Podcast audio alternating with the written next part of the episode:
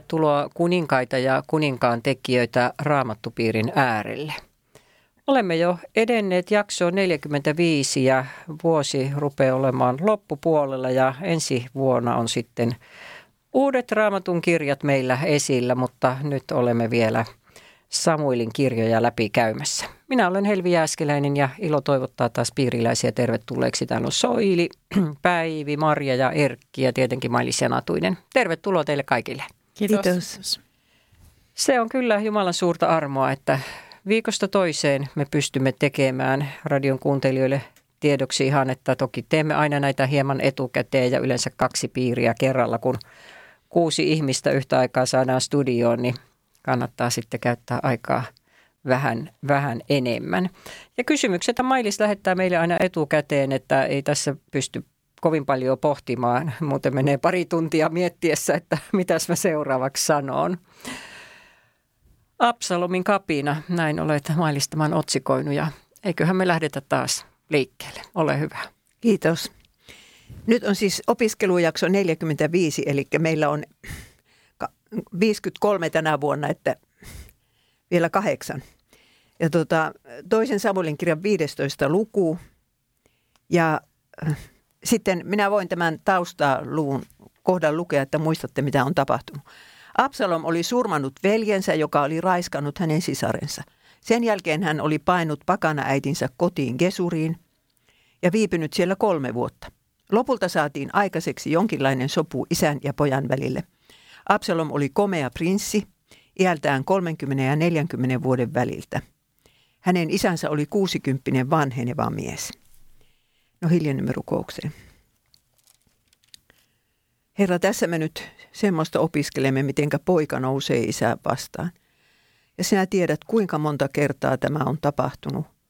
Ja kuinka monissa perheissä ja, ja kristityissäkin perheissä sitä tapahtuu. Sinä näet kaikki nämä tuskat, mitä, mitä lasten edesottamukset vanhemmille aiheuttavat. Rukoilemme nyt ihan erityisesti niiden puolesta, jotka nyt kärsii tämmöisestä tilanteesta, että sinä puhuisit sanasi kautta. Herra, sinä näet ne meidän perheettemme kapinalliset ja pyydämme, että sinä kaikki valtiudellasi ja rakkaudellasi johdattaisit heidät takaisin perheen pariin ja takaisin kristilliseen kirkkoon. Tätä me pyydämme Jeesuksen nimessä. Amen. Amen. No otetaanpas tämä jäi yksi. Aloitaanko Helvistä? Mutta sitten tapahtui että Absalom hankki itsellensä vaunut ja hevoset sekä 50 miestä, jotka juoksivat hänen edellänsä. Kiitos. Hevoset olivat uusinta uutta Israelissa. David ei hankkinut niitä koskaan, vaan tyytyi ratsastamaan muulilla.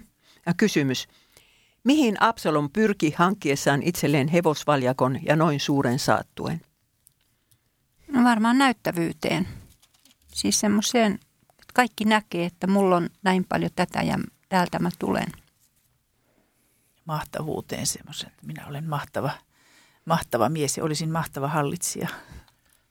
Ehkä se oli myös tämmöinen osoitus siitä, että tässä mennään nyt eteenpäin. Että isä on näitä muulimiehiä ja nyt on hevoset ajan henki. Ja, ja kun myös nuo vaunut oli tässä, että tässä oli tämmöistä ulkomaan tuontitavaraa todennäköisesti nämä ajatukset nyt ollaan niin kuin ajan hermolla ja, ja tota, tuli semmoinen varmaan tuntu, että tässähän on tärkeä mies, kun tämmöiset varustukset on.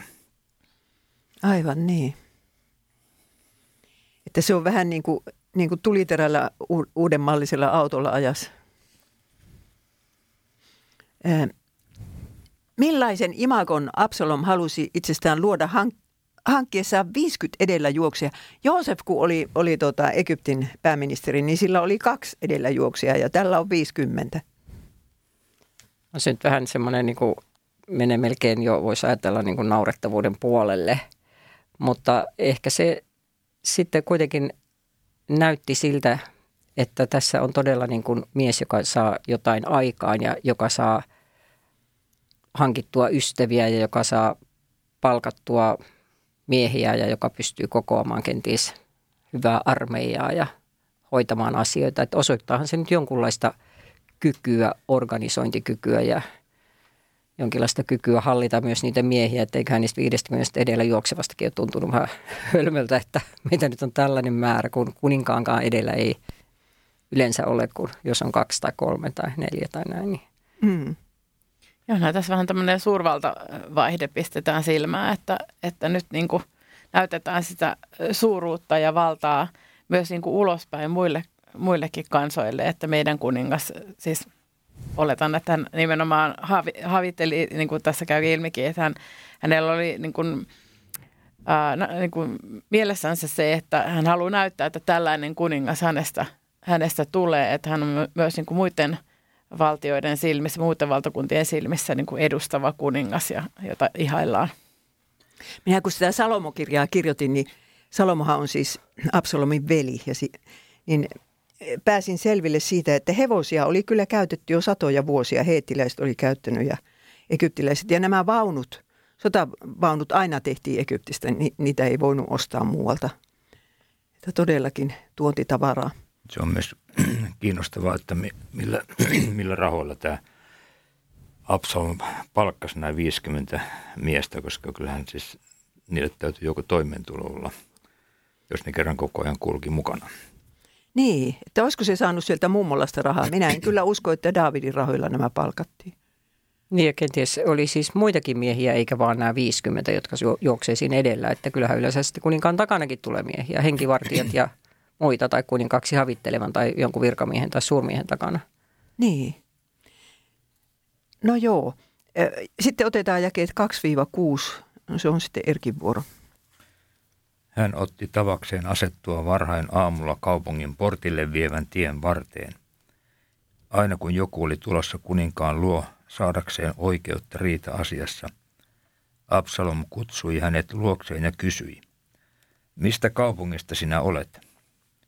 Kun mies kertoi, mitä, mistä Israelin heimosta hän oli, Absalom sanoi, asiasi on kyllä hyvä ja oikea, mutta kuninkaan luona ei kukaan sinua kuuntele. Ja hän jatkoi, kumpa minut asetettaisiin tuomariksi tähän maahan. Minun luokseni voisi tulla jokainen, jolla on riita-asia tai oikeusjuttu, ja minä tekisin hänelle oikeutta. Aina kun joku lähestyy, lähestyi heittäytyäkseen hänen eteensä, hän kiiruhti kohottamaan tulijan maasta ja suuteli häntä. Absalom teki tä- tällä tavoin kaikille israelilaisille, jotka tulivat kuninkaan luo hakemaan oikeutta. Näin hän houkutteli puolelleen Israelin miesten sydämet. Kiitos. Absalom oli nyt vanhin elossa oleva Davidin poika – ja kun hän tässä pyrkii tuomariksi, niin hän samalla pyrkii kuninkaaksi, koska kuningas oli se, se ylin tuomari maassa. Minkä vaikutuksen Absalomin käytös teki Tavikseen, joka oli menossa kuninkaan puheille? Katsokaa että viisi. Voit, voitko Helvi vielä viiden lukea? Ja kun joku lähestyi kumartaaksensa häntä, ojensi hän käteensä, tarttui häneen ja suuteli häntä. Minkälaisen vaikutuksen tämä tekee tavalliseen israelilaiseen? No, että Absalom on erittäin tämmöinen äh, lämminhenkinen ja ystävällinen ja kaikki ihmiset huomioon ottava ja hän, hän niin kuin äh, huomaa kaikkien, tai ottaa huomioon kaikkien nämä ongelmat ja vaikeudet, että onpa hän niin kuin todella, todella hyvä. No mulle tuli mieleen kyllä, että, että kun mä ajattelin, että mä menisin tuommoisen ohi, että mitähän tuolla on niin kuin taka-ajatuksena ja toihan teeskenteleekö toi, että eihän toi tunne mua. Niin, ajattelin, kun sä olisit kuninkaallinnaan menossa, niin siellä joku kuninkaallinen heittäytys, tuolla kohtelisi, että suorastaan suutelisi sinua siinä. Mm. Niin kyllähän toi tietysti se, että hän puhuu pahaa kuninkaasta, niin herättää, herättää epäilyksiä, mutta kyllä varmaan Tavi silti ottaa sen silleen, että, että, että on hyvä, että täällä on edes joku, joka häntäkin kuuntelee, joka hänestä välittää ja on kiinnostunut. Että kyllä varmaan ottaa sen, Absalom on ollut varsin näyttävän näköinen ja varmastikin tota, hyvin pukeutunut ja, ja tämmöinen niin kuin julkis huomioi hänet, niin onhan se tosi imartelevaa. Ja ajatelkaa kaikkia niitä, jotka menee Davidin eteen ja jotka David tuomitsee siellä syylliseksi. Ne on heti Absalomin puolella 100 prosenttia. Mm. Mitä ihmisestä osoittaa se, että hän halveksii omaa isänsä ja haluaa tuhota hänet? Siis Absalom tiesi, että hän ei pääse kuninkaaksi muuta kuin tuhoamalla isänsä. Mitä se hänestä osoittaa? Jumalan suhteessa on jotain pahasti pielessä. Et silloin, koska kuitenkin oli tämä Mooseksen laki, oli kymmenen käskyä ja siellä sanotaan, että kunnioita isäsi ja äitisi. Ja Absalom varmasti tiesi tämän, mutta hän viisveisasi siitä. Että, että hän ei niin kuin tavallaan, hän ei kunnioittanut, hän ei rakastanut isänsä. Hän oli tosi itsekäs ja semmoinen vallanhaluinen, vallanhimoinen. Tässä oli, hän oli ollut siis monta vuotta äitinsä, eli siis isoisänsä hovissa, joka oli kuningas siellä pohjois, nykyisessä Pohjois-Israelissa, niin tulee vaan mieleen, että mitä hän siellä vuosien aikana keskusteltiin ja minkälainen, et, tota, mitä hänen äitinsä Maaka kertoi tota, pojalleen ja tuliko siellä ajatuksia siitä, että vallanvaihto on jossakin vaiheessa tulossa ja miten siihen kannattaisi varautua ja kuninkaan hovissa ehkä oli tietoa tästäkin, että miten kannattaisi toimia. Niin, tuo on kyllä ihan totta, että, että kyllä ne taatusti kannuja valovat siellä mummolassa, että sinustahan se tulee kuningas. Niin ja jotain näitä Davidin tekoja on voitu, näitä niin kuin väärintekoja suurennella ja tehty tämä Absalom niin kuin tosi katkeraksi ja semmoiseksi sitä isää kohtaan ja semmoinen just semmoinen halveksiva. Niin. Mitätöi sitä isänsä ja kaikkea, mitä hyvää hänessä on ollut. Ajatelkaa, se oli Israelin paras kuningas sentään. Ää, mitä ajattelette siitä, että Absalom kykeni varastamaan Israelin miesten sydämet Davidilta, joka oli tehnyt kansalleen paljon hyvää ja ollut oikeudenmukainen tuomari? Lopputulos on se, että sitten kun David joutuu pakoon lähtemään, niin ei sen omasta armeijasta lähde sen mukaan just kukaan. Mitä te ajattelette siitä, että tämmöinen nuori komea mies saa varastetuksi sydämet Davidilta? Se on tapahtunut semmoisen pitkän ajan kuluessa ja sillä pikkuhiljaa. Että kyllähän mekin ruvetaan uskomaan jotain juttua, vaikka me on ajateltu, että joku on siis just tosi hyvä. Mutta kun joku rupeaa pikkasen kalvamaan, kun sitä monta vuotta kerrotaan jollain tavalla, niin sitä rupeaa uskomaan. Kyllä tämä kertoo, että kuinka niin kuin ailahtelevaa kansan, kansan mielipide ja kansan rakkaus on. Että, että aika, aika ohutta kuitenkin.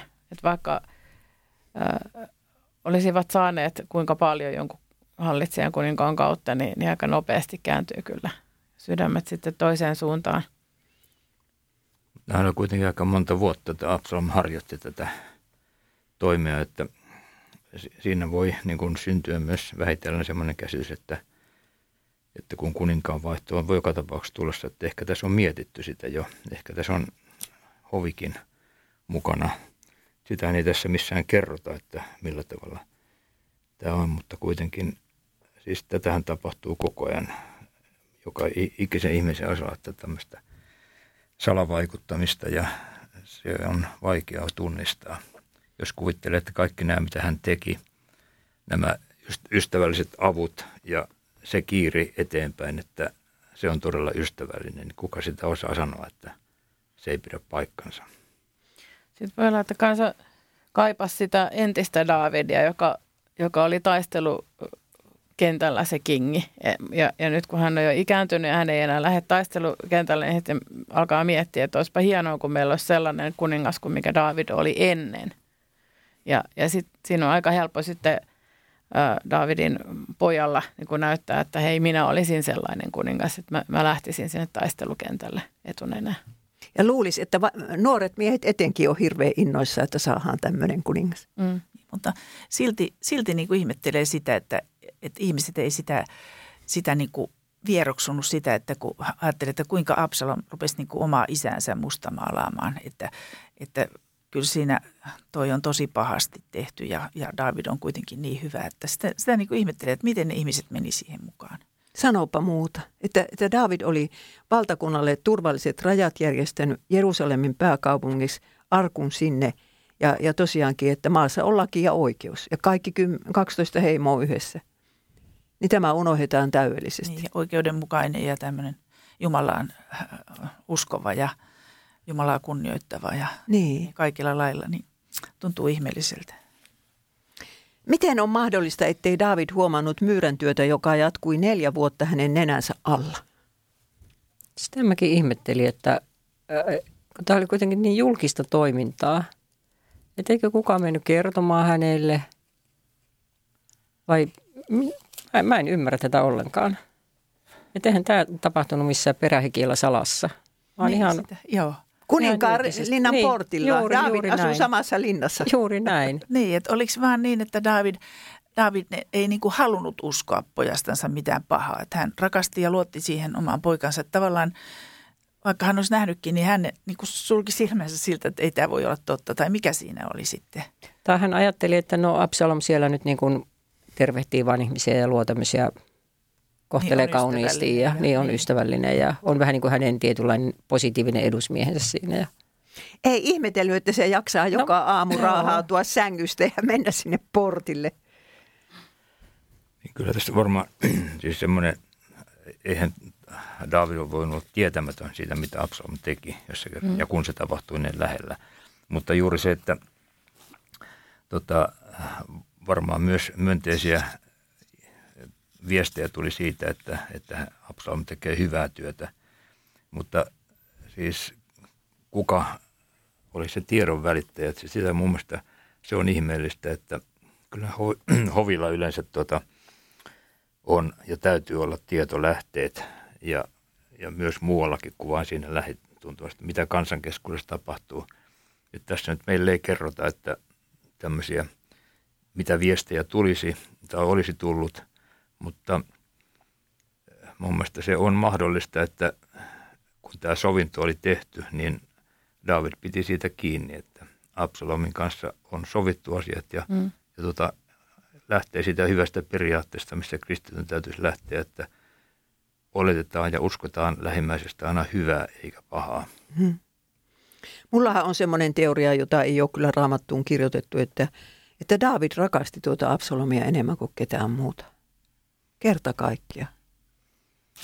Voihan se olla, koska hänellähän, Davidilla, kun me ollaan luettu nyt jo paljon ja psalmeja ja kaikkea, niin hänellähän oli luja luottamus Jumalaan. Ja siihen, että kyllä Jumala niin kuin hoitaa asiat parhaan päin. Että jos hän ei sillä tavalla niin kuin ottanut siitä semmoista valtavaa murhetta, kun hän tiesi, että Jumala kuitenkin on ja hoitaa nämä asiat niin kuin oman suunnitelmansa mukaan. Että Mm. Ehkä Absalomissa oli jotakin sellaista, joka muistutti Davidia hänen omasta nuoruudestaan. Mm. Että hän oli kuljes nuorukainen, joka taisteli Goljattiakin vastaan ja millaisen suosion hän sai. Ja kyllä hän oli varmaan ihan hyvän näköinenkin. Joo. No sitten otetaan jakeet 7-12, se on Marjan vuoro. Neljän vuoden kuluttua Absalom sanoi kuninkaalle, tahtoisin mennä Hebroniin täyttämään lupauksen, jonka olen tehnyt Herralle. Asuessani Gesurissa aramealaisten parissa lupasin näet, että jos Herra antaa minun palata Jerusalemiin, minusta tulee jälleen hänen palvelijansa. Kuningas sanoi, mene rauhassa. Niin Absalom lähti Hebroniin. Hän oli lähettänyt salaa viestinviejiä kaikkien Israelin heimojen pariin sanomaan, kun kuulette torven äänen, huutakaa, Absalom on huudettu kuninkaaksi Hebronissa. Absalom kutsui lisäksi Jerusalemista mukaansa 200 miestä, ja nämä lähtivät matkaan hyvässä uskossa, tietämättä asiasta mitään. Toimittaessaan teurasuhreja Absalom kutsutti luoksien vielä Daavidin neuvonantajan Ahitofelin, tämän kotikaupungista Gilosta. Näin syntyi laaja salaliitto ja Absalomin luo kerääntyi yhä lisää väkeä. Kiitos. Äh, siis Absalomhan oli palannut sieltä mummolastaan Kesurista kuusi vuotta aikaisemmin. Ja nyt se sitten sanoo isälleensä, että minkä lupauksen hän oli siellä tehnyt.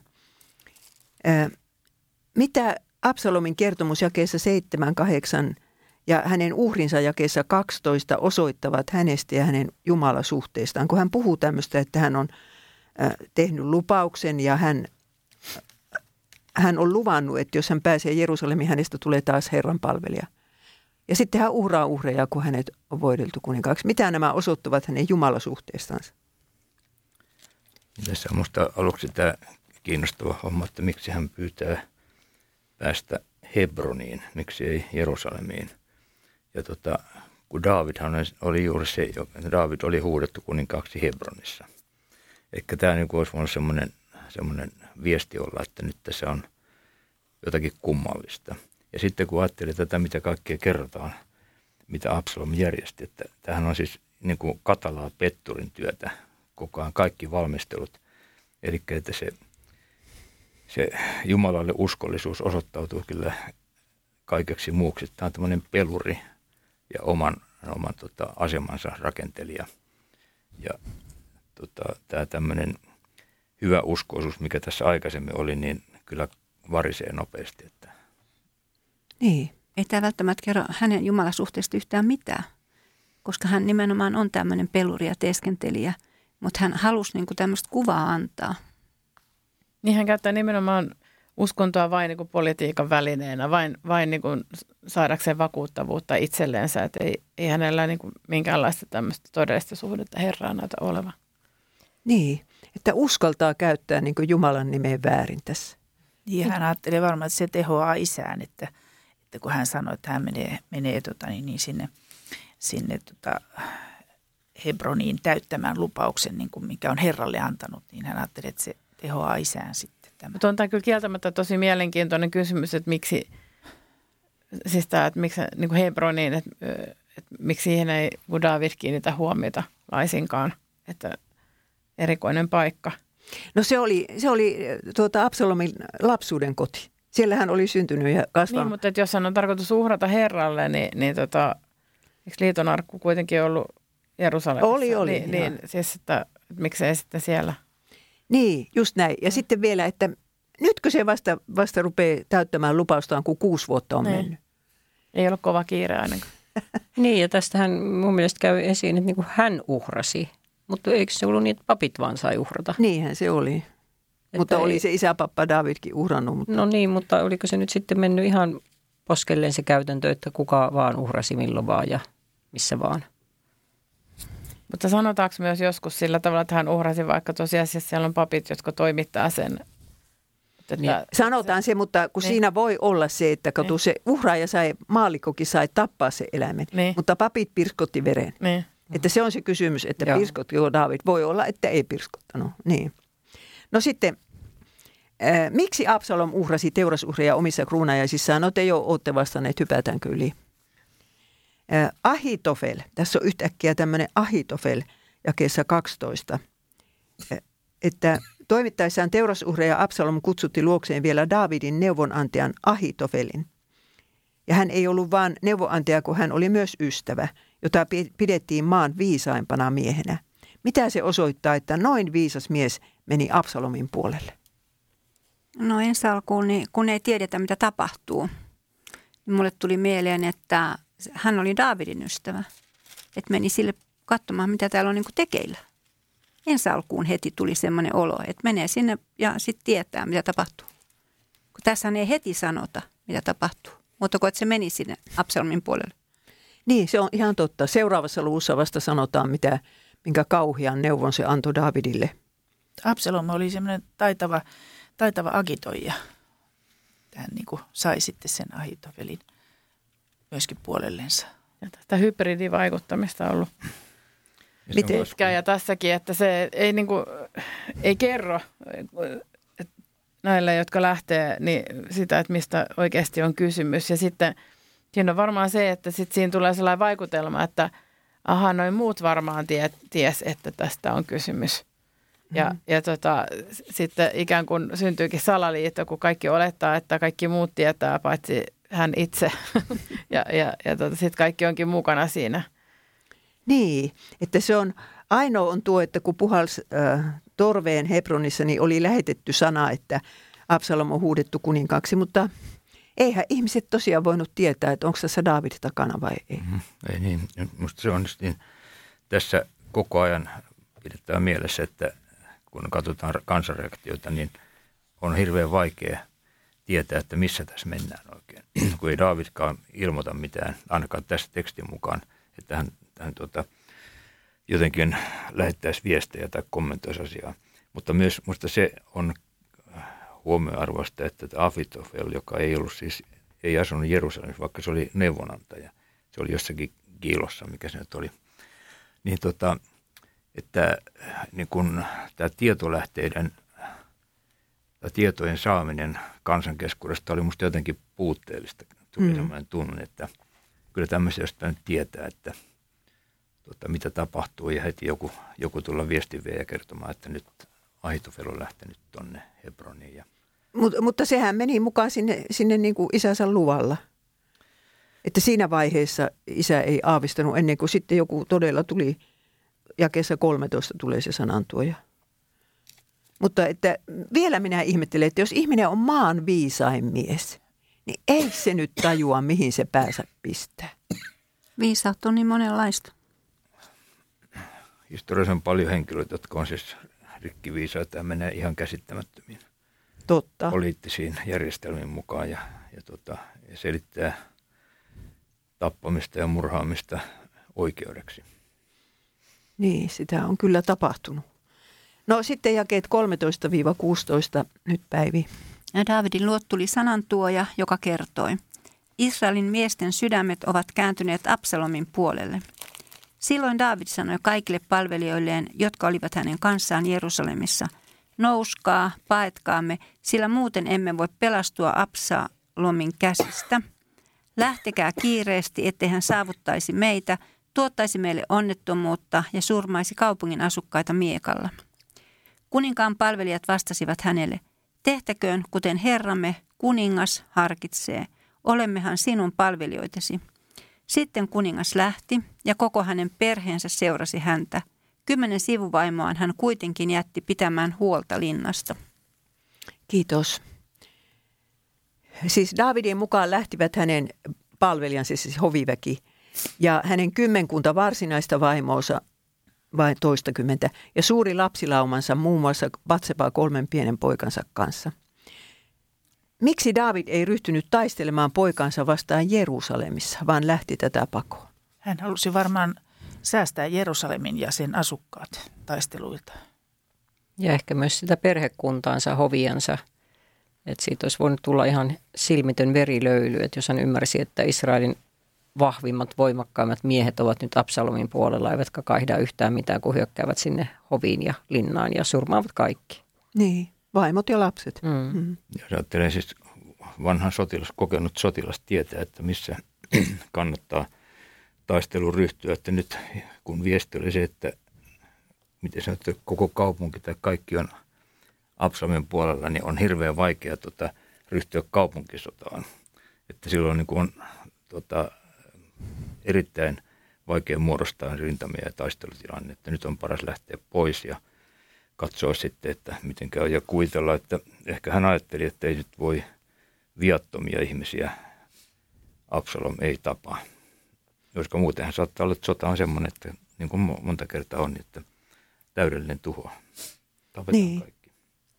Ylipäätään on varmaan vaikea tos, niin kuin muodostaa tilannekuvaa, että ketkä on ketkä on hänen puolellaan, ketkä on kenenkin puolella ja, ja näin, että, että varmaan helpompi etäältä käsin muodostaa se tilannekuva, ketkä lähtee hänen mukaansa ja, ja, ja niin kuin, ehkä se, se auttaa. Mutta sitten mä ajattelen myös, että David ei varmaan ollut valmis menettämään Absalomia. Että niin hän oli se Amnonin menettänyt ja, ja sitten jotenkin se ajatus, että hän menettäisi niin kuin sit seuraavankin pojan, niin, niin, niin, niin tuntuu varmaan ihan karmeelta. Että tämä on tämmöinen aika lisä vähän niin kuin myös, että, että mitä tässä tilanteessa oikein pitää tehdä. Ihan kauheita, että isänä joutuu miettimään tällaista, että täytyykö ikään kuin tappaa oma poikansa vai sitten itse luopua kruunusta vääryyden edessä vai mitä pitää tehdä. Niin, kauhea ratkaisu. Ja tosiaan tämä saattoi olla kyllä suuri motiivi hänellä, että hän ei halunnut, että Absalom kuolee ja hän yrittää nyt epätoivosti miettiä, miten siitä selvittäisi, ettei sen pojan tarvitsisi kuolla. No, no sitten David oli painut kymmenen vuotta Saulia pitkin vuoria. Mikä ero oli sen pakomatkan ja tämän pakomatkan välillä? Ainakin hän oli silloin paljon nuorempi, kun hän siellä meni Saulia pakoon. ja nyt hänellä oli sitten vielä vaimot ja lapset tässä niin kuin mukana, mikä niin kuin tietysti vaikeutti tosi paljon sitä pakomatkaa ja sitten, sitten myöskin tietenkin se, että oma poika vainosi, niin olihan se vielä, vielä niin kuin katkerampaa, vaikeampaa. Mm. Se on nythän David oli tunnustettu kuningas silloinkin, silloinkin kyllä jo, kun hän pakeni, niin hän tiesi, että hän nyt oli voideltu, mutta, mutta hän vasta sitten Hebronissa hänet huudittiin kuninkaaksi ja tuota, silloin kun hän siellä vuorella oli, niin hän oli tämmöinen vasta tulossa kuninkaaksi. Että, ja tietysti se porukka, se oli sotaväki, kokenutta sotaväkeä, mikä hänellä oli tässä. Nyt ei ollut kyllä siitä kysymys. Niin, tässä on siviilejä enimmäkseen. No, miten David saattoi jättää turvattomat sivuvaimonsa pitämään huolta palatsistaan? Ehkä siinä piti jättää kuitenkin riittävän korkea-arvoisia henkilöitä. Ja uskoisin, että eivät ne nyt ne kymmenen sivuvaimaa sinne yksin jääneet, että täytyyhän sinne, täytyyhän näillä olla sitten myös omat henkilökohtaiset palvelijat ja sitä muuta hoviväkeä, että varmasti sitä jäi myös sinne. Mutta miksi ne piti jättää ihmisiä? Mikä oli se syy? Eikö ja vielä naisia. Eikö sanottu, että niin kuin sitten sitä niin kuin hoitamaan, huoltamaan. Vartioimaan linnaa. Niin. No, no niin. eikö teitä naurata? Ei, no, ei naurata ollenkaan. No to, toisaalta tuleeko sinne semmoinen olo, että okei, jos kaikki lähtee, niin se on niin kuin hyljetty, jätetty. Nyt voidaan niin kuin ajatella, että okei, osa väistä on lähtenyt, mutta tämä on kuitenkin Davidin linna, hänen vaimonsa, sivuvaimonsa ovat siellä. Tämä on kuning, kuningas Davidin linna edelleen. No mitäs ja toiset anastavat sen sitten väkivalloin, että muutenhan se olisi ollut ihan sellainen luovutusvoitto Davidilla, jos koko linna olisi tyhjennetty. Ja se olisi voitu tyhjentää myös niin kuin rosvoja ja muiden toimesta, jos olisi vaan jätetty tyhjille ja sinne, että kyllä sieltä olisi äkkiä lähtenyt kävelemään varmaan kaikki arvotavarat ja muut. Että ihan. No, kyllä, se... kun on kuitenkin, näähän olivat eh, Absalomin äitipuolia tietyllä tavalla.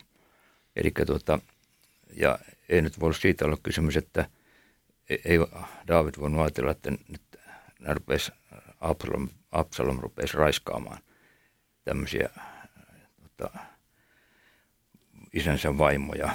Että tämä niin kuin, että kyllähän tälle, hänellä jotakin tapoja täytyy olla. Kyllä hänen voi luottaa. Jotakin tämmöisiä ajatuksia se tulee mieleen. Että eihän, eihän tässä missään käy ilmi, että David ajatteli, että se, oli, se on täydellinen roisto, se on kauhea murhamies ja niin, tappaja. Niin, joo. Eli Niinhän se on edelleen semmoinen ajatus, että – että kyllähän jotakin, jotakin positiivista tästä tulee, että jollakin tämä selvitetään. Niin, semmoista kunniantuntoa. Niin varmaan. No niin, se olikin sitten viisas päätös, mitä minä olen ikinä tajunnut. No sitten otetaan jakeet kolme, ei 17-22. Kuningas lähti kaupungista jalkaisin koko väkensä kanssa. He pysähtyivät viimeisen talon kohdalle – siellä kaikki kuninkaan miehet kulkivat hänen ohitseen, samoin kaikki kreetit ja pleetit sekä 600 gatilaista, jotka olivat seuranneet häntä Gatista. Kuningas sanoi gatilaiselle Ittaille, miksi sinäkin olet lähtenyt meidän mukaamme? Käänny takaisin ja jää uuden kuninkaan luo. Sinähän olet vierasmaalainen ja lisäksi maanpakolainen. Sinä olet tullut vasta äsken. Ottaisinko minä nyt heti sinut mukaamme harhailemaan, kun en itsekään tiedä, minne tieni vie? Palaa takaisin ja vie maan miehesi mukanasi. Säilyköön luottamus ja uskollisuus. Ittai vastasi kuninkaalle, niin totta kuin Herra elää ja niin totta kuin sinä elät, minä tahdon olla siellä, missä Herran ja kuninkaani on, olipa edessä elämä tai kuolema. David sanoi hänelle, lähde siis mukaan, ja katilainen Ittai lähti eteenpäin kaikkien miestensä ja muun väkensä kanssa. Kiitos. Siis näyttää siltä, että Davidilla oli tämmöisiä sotilaita, vaan kreetit ja pleetit, ne olivat henkivartiosto ja ne olivat ulkomaalaisia. Ja ne oli ulkomaalaisia siitä syystä, että ei, hovi, ei kun nämä heimoristiriidat ei, ei niin kuin koske niitä. Oli kreetit ja pleetit ja sitten oli 600 katilaista, eli filistealaista sotilasta, kun tämä Itta oli jostain syystä joutunut pakenemaan Filisteasta. Ja nekin tuli mukaan. No, mitä se osoittaa, että pakolaiset lähtivät matkaan jalkaisin, että ei ollut edes aaseja eikä muuleja? Ainakaan niillä ei varmaan ollut kauheasti sitten kantamuksia mukanaan. Ehkä nähtiin aika kevyellä varmaan, Heille tuli varmaan niin kiire, että oli pakko lähteä vaan tosiaan nopeasti vähin, vähin kantamuksiin, eikä ehtinyt mitään ajatella mitään eläimiä mukaan. Niin olisihan se, jos naiset ja lapset olisi edes istunut aasinselässä, niin helpottanut tilannetta, mutta ei ollut yhtään asiaa. Se hämmästyttää, että kun se tiesi, David tiesi, että Absalmilla on hevosia, että, että siis kävellen hän ei tästä tule mitään. Näin saa kiinni koska tahansa heidät. Mutta että mä mietin koko ajan tätä Davidin, hän oli, oli se Batseba-tapaus takana ja tämä tuomio, jonka hän itsestään on antanut, että koko hänen niin kuin, elämän asenteensa minusta kuvastuu semmoinen, että tota, niin kuin tässäkin, mulla ei ole mitään mahdollisuuksia selvitä, jos siellä on sotilaat ja tota, sotavaunut ja hevoset. Että nyt tässä vaan mennään ja katsotaan, kuinka käy. Ja tässä tämä, tämä nousu Ölimäelle paljain jaloin tuskissa. Kyllä tulee mieleen tuhat vuotta myöhemmin, että joku toinenkin nousi tuskissaan. Juuri niin. niin. Ja tuota, jotenkin tässä on niin semmoinen kummallinen, jumalallinen typosta, että tämmöinen tapahtuma koko ajan mennessä.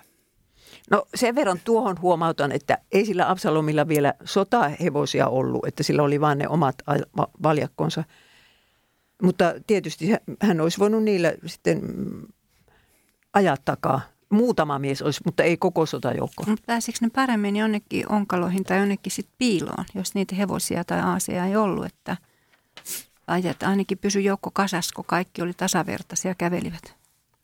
En tiedä. Kyllä mä ajattelen ainakin, että piiloutumisen kannalta, että jos on tarve piiloutua, niin, niin se on helpompi, että ei ole niitä eläimiä siinä mukana. Ne ei välttämättä aina pysy hiljaa silloin, kun pitäisi. Joo. Toki lapsetkaan ei aina pysy hiljaa silloin, kun pitäisi, mutta, tota, mutta kuitenkin ehkä pienempi riski, jos siellä ei ole niitä eläimiä mukana. Mulle vaan tulee mieleen kyllä se, mitä tuo Marja tuossa sanoi, että kiire oli niin kauhea, että kun ei ollut just siinä niitä aaseja, niin ne ryntäsivät vaan. Mutta voi olla, että on väärässä, mutta että minusta tämä osoittaa sitä kamalata kiirettä, että he, henki on nyt kysymyksessä. No sitten –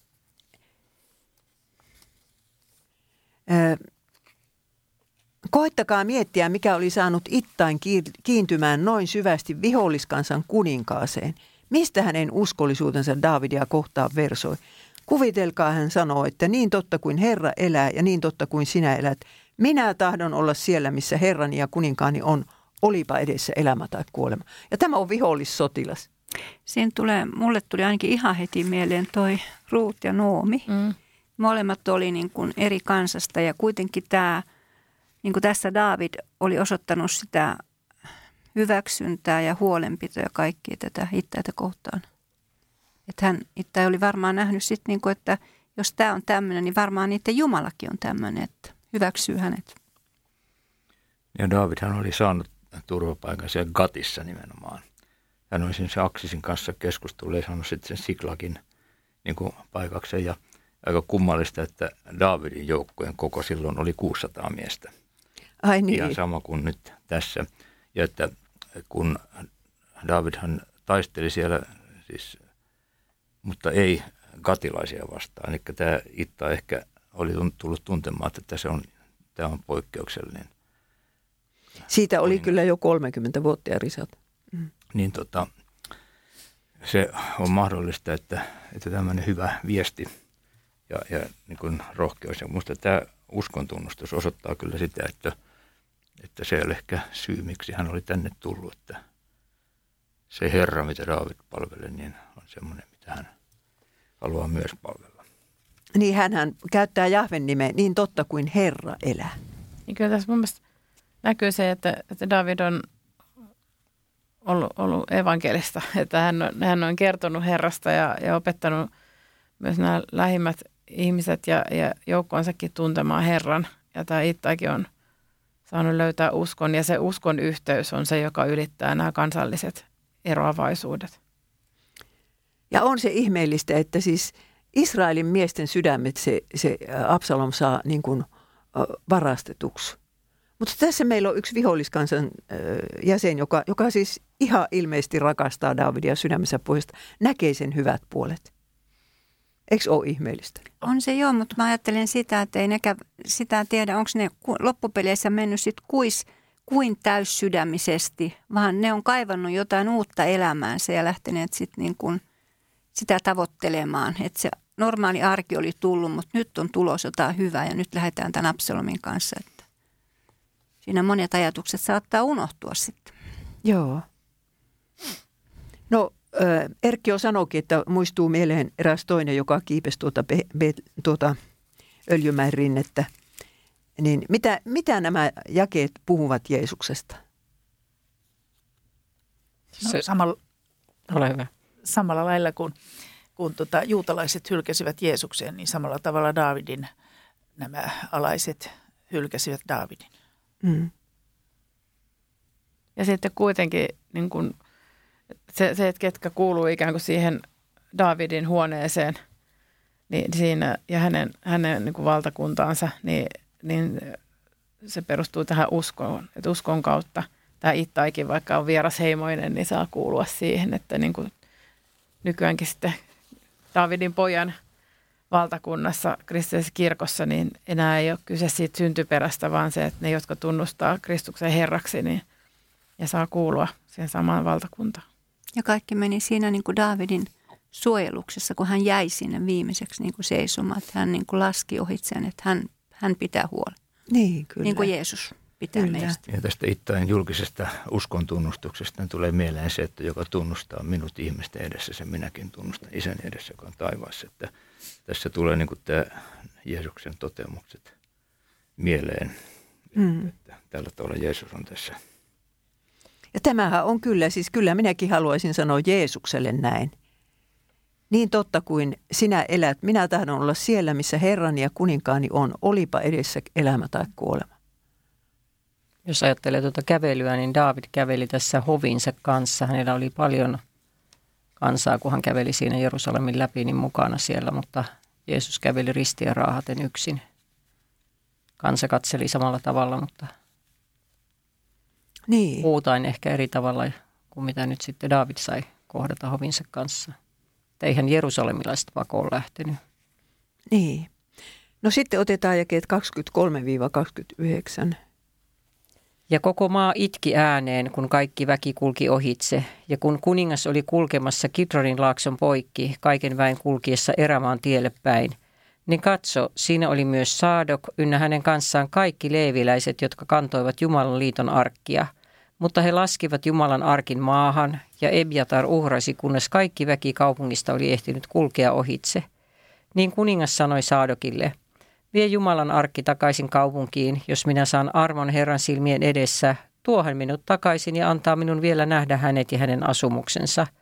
Mutta jos hän sanoo näin, minä en ole mielistynyt sinuun – niin katso, hän tehköön minulle minkä hyväksi näkee. Ja kuningas sanoi pappi Saadokille, sinähän olet näkijä, pala rauhassa kaupunkiin, sinä ja sinun poikasi Ahimaas ja Ebiatarin poika Joonatan, molemmat poikanne, teidän kanssanne.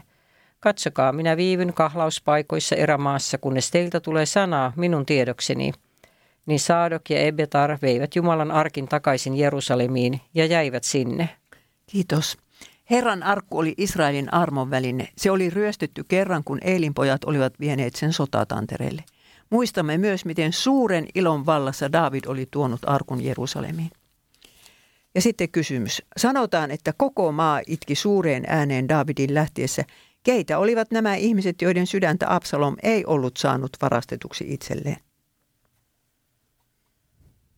Tämä on ihmeellistä, että kun tästä tulee niin semmoinen ajatus mieleen, että nyt alkaa kansalais selvitä, että ei tämä ollutkaan siis Davidin ajatus, että tämä Absalom jatkuu, eikö se olisi niin tämmöinen vallan siirtoprosessi menossa, vaan nyt on tosi paha merkki, että David lähtee pakenemaan kaupungista. Että mitä ihmettä tämä nyt oikein on.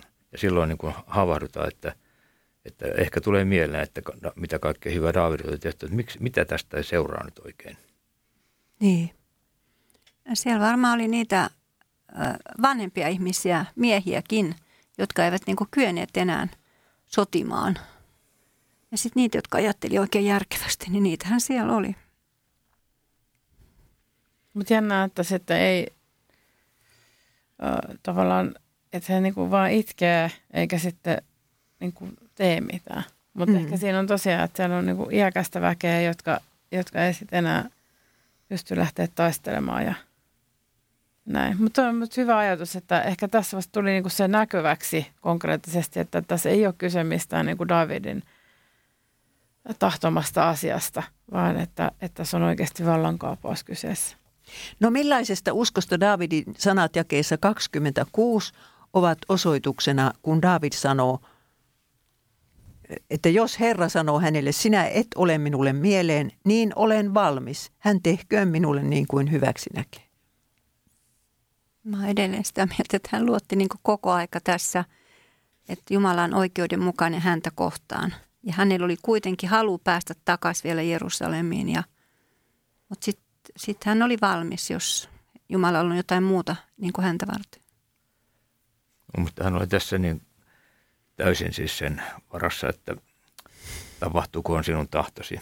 Eikä mulla on semmoinen käsitys, että hän ei voinut tietää vielä, pääseekö hän palaamaan, kuinka tässä käy, meneekö häneltä henki. Mutta että miten tahansa käy, niin se ei tapahdu sattumalta, vaan, vaan se on Jumalan johdatus. Ja ehkä hän taas tuli mieleen se, että sen minä kyllä ansaitsinkin, ansaitsisinkin. Niin, näin. Ja tämä asettu kokonaan Jumalan käsiin. Että ei, ei sano, että, että sun pitää tehdä näin ja näin ja näin. Eli hän, hän tunnusti Jumalan sen vallan sillä, että hän, hän suostui siihen Jumalan tahtoon. Ja kyllähän tämä muistuttaa Jeesuksen rukousta Getsemaanessa mun mielestä aika lailla. Että jos tahdot, niin te, että ota tämä malja pois minulta, mutta ei kuitenkaan niin kuin minä tahdon, vaan niin kuin sinä. Ja ajattelee, melkein samassa paikassa rukoiltukin. Niin. Niin. Tämä niin meille tosi, tämä on niin henkilökohtaisesti, että tämä on hyvä merkki, että kaikenlaisia ongelmia, sairauksia ja muuta on, niin tämä on se, että tapahtuuko sinun tahtosi. Ei ruveta kinumaan, että nyt sun pitää tehdä tämä ja sun pitää parantaa tämä ja sun pitää tehdä näin ja näin, vaan että olemme sinun käsissäsi ja sinä tiedät sillä siisti. Eli nyt sanotaan kaikki sydämessämme ja tekin, jotka tätä kuuntelette, että hän tehköön minulle niin kuin hyväksi näkee. Ja sitten, mikä esti Davidia tulevasta katkeraksi ja kapinoimasta Jumalaa vastaan tässäkään tilanteessa, mutta kun minä katson kelloa, niin en mä voikaan kysyä teiltä tätä. Jeesuskin kulki viimeisenä iltanaan Kirronin puron poikki. Mitä Davidin ja hänen poikansa tilanteessa oli yhteistä? No, tästäkin on jo keskusteltu. Nyt mennään jakeisiin 30-37. Se on Erkin vuoro. Mutta David petti päänsä ja lähti avojaloin itkien nousemaan öljyvään rinnettä. Ja myös kaikki hänen mukanaan kulkevat peittivät päänsä ja nousivat rinnettä itkien. Kun Davidille tuotiin sana, että Ahitofel oli salaliittolaisten joukossa Absalomin puolella, hän sanoi, Herra, teet tyhjäksi Afitofelin neuvot. Kun David oli tullut mäen laajalle paikkaan, jossa oli tapana rukoilla Jumalaa, hänen luokseen tuli arkilainen Husai, viitta reväistyneen multaa hiuksissaan. David sanoi hänelle, jos lähdet mukaani, olet minulle vain vastuksena. Palaa sen sijaan kaupunkiin ja sano Absalomille, kuningas, minä haluan palvella sinua. Ennen olin isäsi palvelija, nyt olen sinun palvelijasi. Silloin voit auttaa minua ja tehdä tyhjäksi Ahitofelin neuvot. Pappi Saadok ja Abiatar olivat siellä apunasi. Aina kun kuulet kuninkaan palatsista jotakin, kerro heille. Lisäksi siellä olivat molempain pojat, Saadokin poika Ahimaas ja Abtar Abjatarin poika Jonatan. Lähettäkää minulle heidän kauttaan tieto kaikesta, minkä kuulette. Samaan aikaan, kun Daavidin ystävä Husai tuli Jerusalemiin, sinne saapui myös Absalom. Kiitos. No otetaanpas nyt tuo yksi jae tässä, eli tuo 30. Mutta David peitti päänsä ja lähti avojaloon ja itkien nousemaan öljymään rinnettä. Myös kaikki hänen mukanaan kulkivat, peittivät päänsä ja nousivat rinnettä itkien.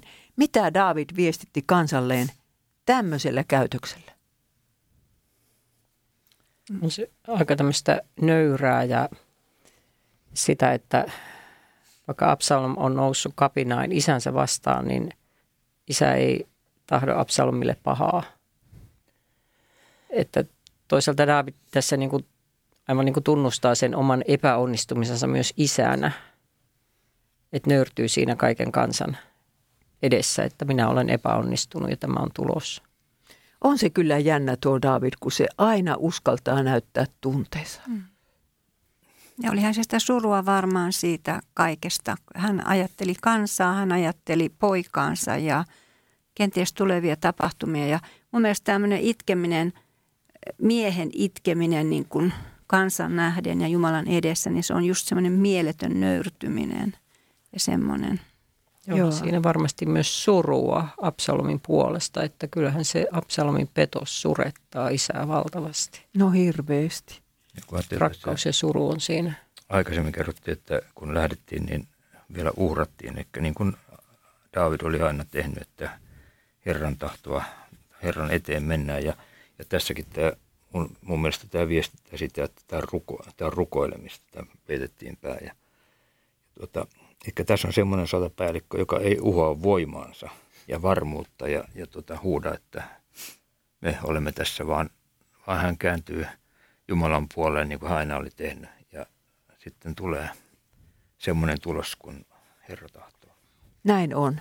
No nyt minun täytyy referoida nämä viimeiset jakeet, kun aika kerta kaikkiaan nyt loppuu. Että tässä vielä tapahtuu, ne on nyt jo luettu, mutta minä sanon uudestaan, että kun David kuulee, että se Ahitofel maan viisaan mies ja hänen ystävänsä onkin mennyt Absalomin puolelle. Se on hänelle aivan hirveä sokki.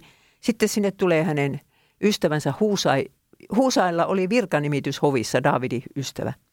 Huusai ollessa pakoon Davidin kanssa, mutta David sanoi, että menepäs takaisin sinne linnaan ja rupee vakoilijaksi. Ja pappi Saadok ja Abiatar tai Ebiatar ja niiden pojat niin on samassa juonessa mukana, että te sitten minulle tuotte tiedon sinne Jordanin kahlauspaikkaan, missä minä odotan tietoa. Ja tällä tavalla tämä luku sitten loppuu. Ja nyt on vielä loppulause. Tässäkin tilanteessa David oli Jeesuksen ennakkokuva. Jeesus kulki viimeisenä iltanaan Kidronin puron poikkia ylös Öljymäen rinnettä mennessään rukoilemaan Ketsemanen puutarhaan. Siellä hänet myös pidätettiin. Davidin petti hänen rakas poikansa, Jeesuksen myi hänen rakas opetuslapsensa – ja me, me huomaamme, että, että molempia, molempien elämässä ta, tapahtui Jumalan rakkauden suunnitelma myös sen pahan kautta, mikä heille tapahtui. Kiitos Mailis ja kiitos ystävät niin täällä studiossa kuin radioiden ääressä. Näin saamme vähän tämän lopun juosten menemään viimeiseen jakeeseen. Toinen Samuel 15, Absalomin kapina ja lukekaa ja pohtikaa ja miettikää tätä, minkä Mailis referoi. Nimittäin hyppäämme sitten ensi kerralla lukuun 16 ja tämä jatkuu tästä aivan suoraan. Nämä on keinotekoisia nämä lukunumerot, mutta helpottaa meitä suunnattomasti, jotka luemme raamattua. Kiitos Soili, Päivi, Marja, Erkki, kiitos Mailis, minä olen Helvi. Ja tulkaahan taas raamatulla varustettuina viikon kuluttua – kuninkaita ja kuninkaantekijöitä raamattu piiriin. Ja niin kuin tuossa alussa sanoin, niin ensi vuonnahan me mennään sitten, onhan me kerrottu, niin Joonan kirja ja apostolien teot. Maan ääriin asti. Niin, semmoinen urakka meillä, meillä on, mutta eikö se ole ihanaa urakoida Jumalan sana äärellä? On. Täällä kaikki nyökkäilee, että voin vakuuttaa teille hyvät kuuntelijat, että valtava ilo on, on tehdä, että näin Jumala meitä on monella tavalla viime vuosina niin kuin luotsenut monien vaikeiden asioiden läpi ja armahtanut, että saamme näitä ihania raamattupiirejä tehdä omaksi iloksemme, mutta ennen kaikkea teidän kuuntelijoiden iloksi ja hyödyksi ja rakennukseksi. Olkaa suuresti siunattuja. Ensi kertaan.